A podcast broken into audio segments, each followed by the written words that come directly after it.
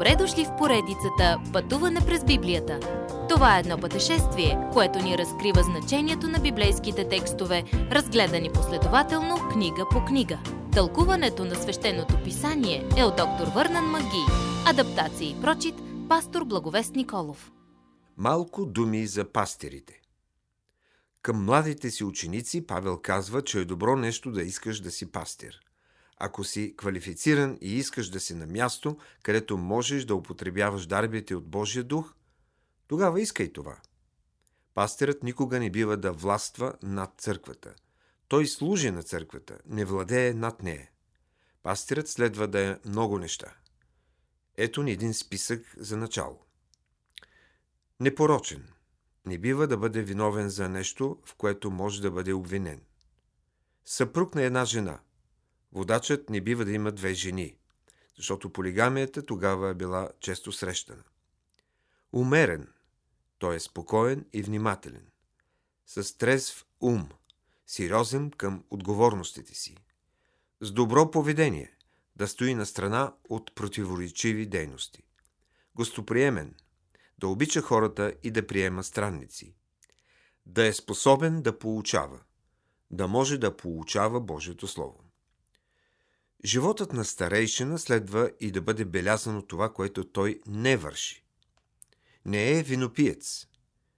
Не е зависим от алкохола.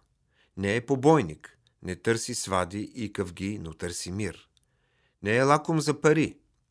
Любовта към парите е корен на всякакви злини, както ни се казва по-късно в това писмо. Не е свъдлив.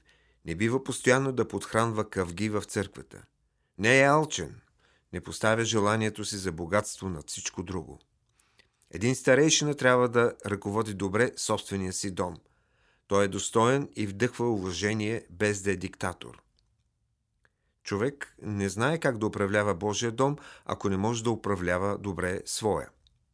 Един старейшина трябва да е зрял във вярата си, да не е нов християнин, който е прицел за горделивост. Един старейшина трябва да има добра репутация и да се ползва с добро име сред хората извън църквата.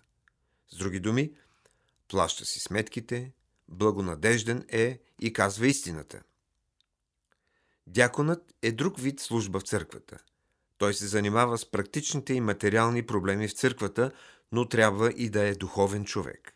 Само защото някой е успешен бизнесмен, не значи, че ще е добър дякон – Личните и духовните квалификации на дякона са приоритет пред практичните му функции. Духовните квалификации, поставени ни от Библията за църковни водачи, все още въжат и днес. Църквата и нейните водачи трябва да се държат за новозаветното учение, да изобличават греховете, ясно описани в Божието Слово. Да действат от Божия страна с чиста съвест, дори в най-трудните моменти а за това се иска истинска християнска зрялост. Дори жените на дяконите имат определени стандарти за благочестие. Те трябва да са достойни за уважение и доверие. Жената трябва да владее себе си и да не е склонна към клюкарство. Да е вярна на съпруга си, на Христос и на Неговата воля. Павел обобщава своя списък с квалификации със следното твърдение. Пиша ти това, за да знаеш как да се държиш в Божия дом. Ако водачите не представят истината, църквата няма основа и няма да удържи Божията истина. Следващият път – как да забележим лъжеучители. Уважаеми слушатели, вие чухте една от програмите в поредицата Пътуване през Библията. Ако ви е допаднало изучаването, заповядайте на www.ttb.bible, където има много и различни програми на български язик. Ако свалите нашето мобилно приложение от ttb.bible, ще получите достъп до систематично изучаване на всяка книга от Библията. Разкажете ни как Божието Слово променя вашия живот, като ни пишете на електронната ни поща info@studio865.org или в нашата фейсбук страница Пътуване през Библията. Освен до аудиопрограмите, чрез мобилното приложение ще получите достъп и до различни материали.